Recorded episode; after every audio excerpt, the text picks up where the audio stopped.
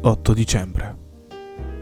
E benvenuti in un nuovissimo podcast qui a Caffè Digitale in questo grande appuntamento che è il Natale Digitale. E beh, oggi è un discorso un po' forse già ritrito, ritrito, però sai che ce lo volevo fare anche io, anche perché ho appena finito di leggere proprio la biografia di Tim Cook e allora mi sono detto, ho tratto le conclusioni sulle due controparti, perché ho letto sia la biografia di Steve Jobs, sia quella di Tim Cook, eh, sono biografie comunque riconosciute, quelle ufficiali, quindi comunque possiamo un po' dire che effettivamente possiamo basarci su quelle.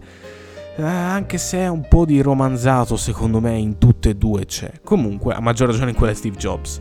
Parliamo di due soggetti, questi due grandi soggetti, da una parte Steve Jobs che è tipo il dio, eh, colui che se lo offendi sei morto, ti arriva un fulmine, dall'altra parte Tim Cook che è un po' lo sfigatello che si ritrova lì dopo la morte di Steve Jobs, quindi dopo la morte di un dio, un umano come Tim Cook deve prendere a comando un'azienda che è tra le prime al mondo.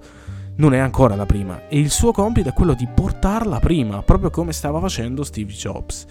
Ora, Tim ehm, è un ragazzo che, dal libro si legge tutta la sua storia, eh, un ragazzo che i suoi compagni dicono essere sempre molto eh, diretto al punto finale, quindi vuole fare quella cosa, lui ci deve riuscire. E fino a quando non ci riesce non smette di provarci, non smette di studiare. Un ragazzo molto in gamba che però si sa, il suo curriculum eh, diciamo è di grande livello e qui già si vede la differenza. Il curriculum di Steve Jobs è un curriculum orrendo, schifoso.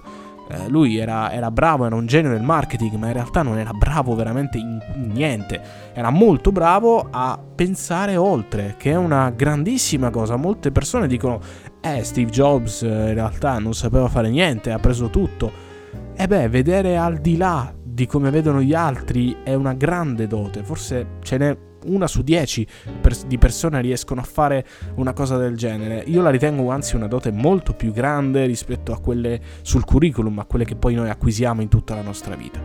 Ehm, nella sua storia, nella sua vita, Tim Cook è un ragazzo comunque che arriva sempre a lavorare per aziende di grande livello in posti di grande livello.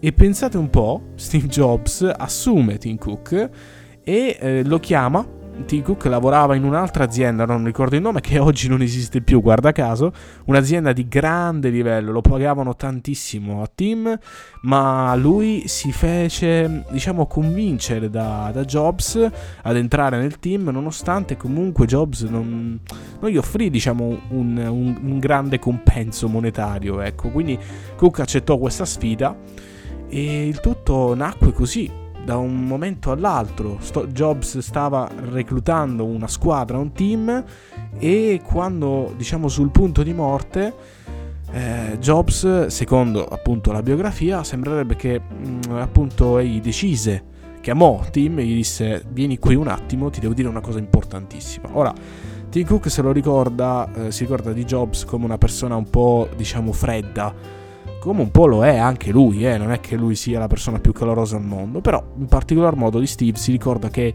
non ha mai detto un, eh, non so, un, non dico un ti voglio bene, ma neanche un sei bravo, non, mai, non lo dice. E se te lo dice vuol dire che sei veramente bravo. Quando chiamò Jobs T. Cook, lo fece venire a casa, mm, Steve era sul letto quasi morente, disse eh, a Tim di prendere il comando perché lui se lo meritava davvero. Ora, nessuno se lo sarebbe aspettato, ok? Nessuno. È vero, Tim era il braccio destro praticamente di Jobs, però dovete capire che c'era da una parte Johnny Ive, che era il capo designer, un, un, genio praticamente, un must di Apple, era lui che ha reso tutti i prodotti iconici, era lui che dava la filosofia ad Apple e quindi tutti si aspettavano questo, questo grande genio di Johnny Ive salire al trono, chiamiamolo così. In realtà non è stato così perché è stato proprio un, un volere di Jobs quello di sfalsalire Tim. Ora, la domanda è come fa un tizio che sta per morire a decidere, perché è una decisione molto importante, a decidere che quel ragazzo, perché poi alla fine era un ragazzo che do, si ritrova praticamente, voi immaginatevi di eh, ritrovarvi in un'azienda, a capo di un'azienda, da un giorno all'altro, ad essere il CEO di un'azienda, di una delle più grandi aziende al mondo di sentire ai telegiornali tutti, ah la Apple ora senza Steve Jobs come farà? Ora c'è questo Tim Cook, non farà niente, sprofonderà nel mercato, sentirvi lui praticamente. E poi, tra l'altro, è molto bello il fatto del libro perché non ti fa vedere l'altra parte, la parte diciamo marcia della mela, che era quella che eh, ha dato Steve Jobs alla mela, ovvero tutti i problemi per quanto riguarda l'inquinamento, eh, tutte le class action aperte per lo sfruttamento del lavoro. E qui che arriva Tim Cook e cambia tutto il paradigma Pian piano Tim riesce a levare tutti i materiali inquinanti all'interno dei prodotti, riesce a dare un valore ai lavoratori in Apple, alle persone che spendono il loro tempo, riesce anche ad arrivare a contatto, cosa che Jobs non, non fece mai, arrivare a contatto anche con gli utenti. Infatti il libro dice, si istituì proprio, lui stesso Tim decise di, di creare una posta elettronica, quindi un CEO dell'azienda più grande al mondo crea una posta elettronica dove tutti gli utenti possono andare a mandare un'email.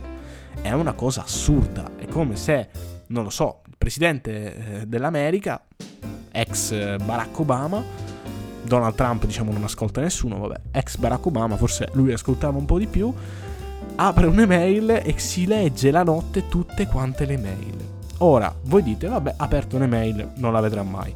In realtà il libro cita moltissime situazioni in cui Tim è proprio andato a casa di queste persone a parlare di persona su come migliorare i propri prodotti.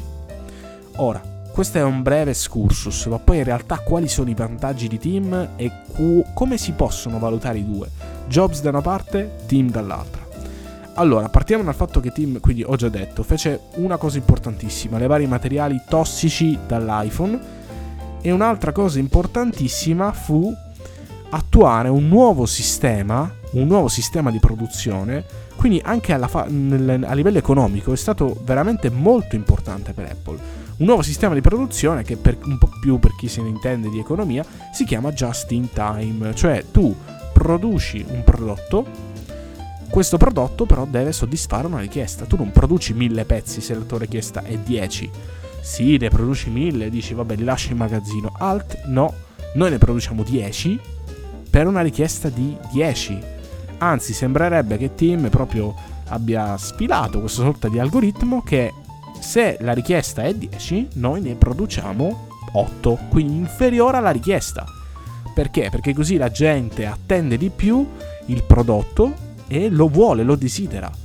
Così c'è più richiesta, perché se, se il quantitativo di, eh, diciamo di offerta è molto basso, tutte le persone la vorranno, vorranno accapararsi quel prodotto e la richiesta aumenta.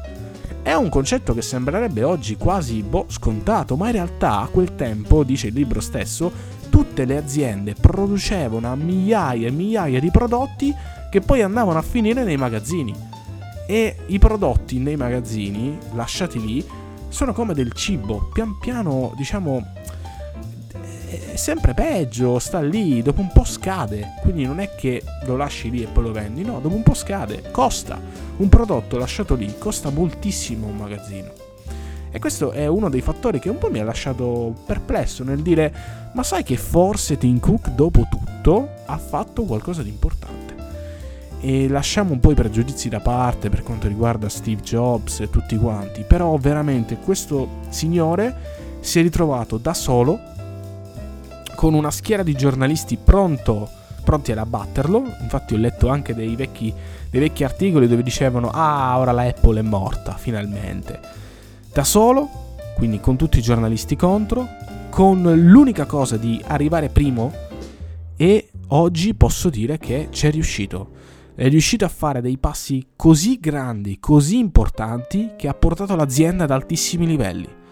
Lui ha fatto cose che Steve Jobs non avrebbe mai fatto. Banalmente anche semplicemente ascoltare i propri colleghi. Lo sappiamo tutti, Jobs aveva un carattere quasi di schifo praticamente e trattava male tutti. Trattava male tutti e mm, però sembrerebbe che questo trattare male alzava l'asticella di qualità che poi rendeva famosa Apple. Tim no, dice io vi ascolto. Però naturalmente anche lui eh, pretendeva tanto. I suoi colloqui per, ehm, dice il libro, per arruolare un nuovo team all'interno di Apple duravano all'incirca 3-4 giorni, non erano un'oretta sei assunto. Sembrerebbe anche che lui, al momento, quando entra in Apple, comincia a licenziare una schiera di persone ritenute da lui nulla facenti e proprio per dare un'efficienza all'azienda. Quindi, detto questo, letto il libro che vi consiglio davvero tanto, vi lascio il link qua sotto se lo acquistate da questo link aiutate la qualità del nostro caffè digitale ed è molto molto bello e secondo me è un perfetto regalo anche a una persona che ama Apple, vuole conoscere anche la storia e c'è un po' di economia, un po' di come si sono mosse le cose dal 2000 fino adesso, i prodotti che sono usciti, eh, come Apple con Tim è riuscita ad andare avanti, ma anche il libro di Steve Jobs è molto interessante, lui che parte da questo garage, insomma la storia la sapete benissimo, meglio di un film della Disney però veramente a sto punto vedo molto Tim Cook più avanti di Steve Jobs. Non lo so, mi è dato questa cosa. Comunque, voi fatemelo sapere come sempre nella pagina Instagram di Caffè Digitale. Io vi ringrazio, ci vediamo domani con un nuovo appuntamento di Natale Digitale.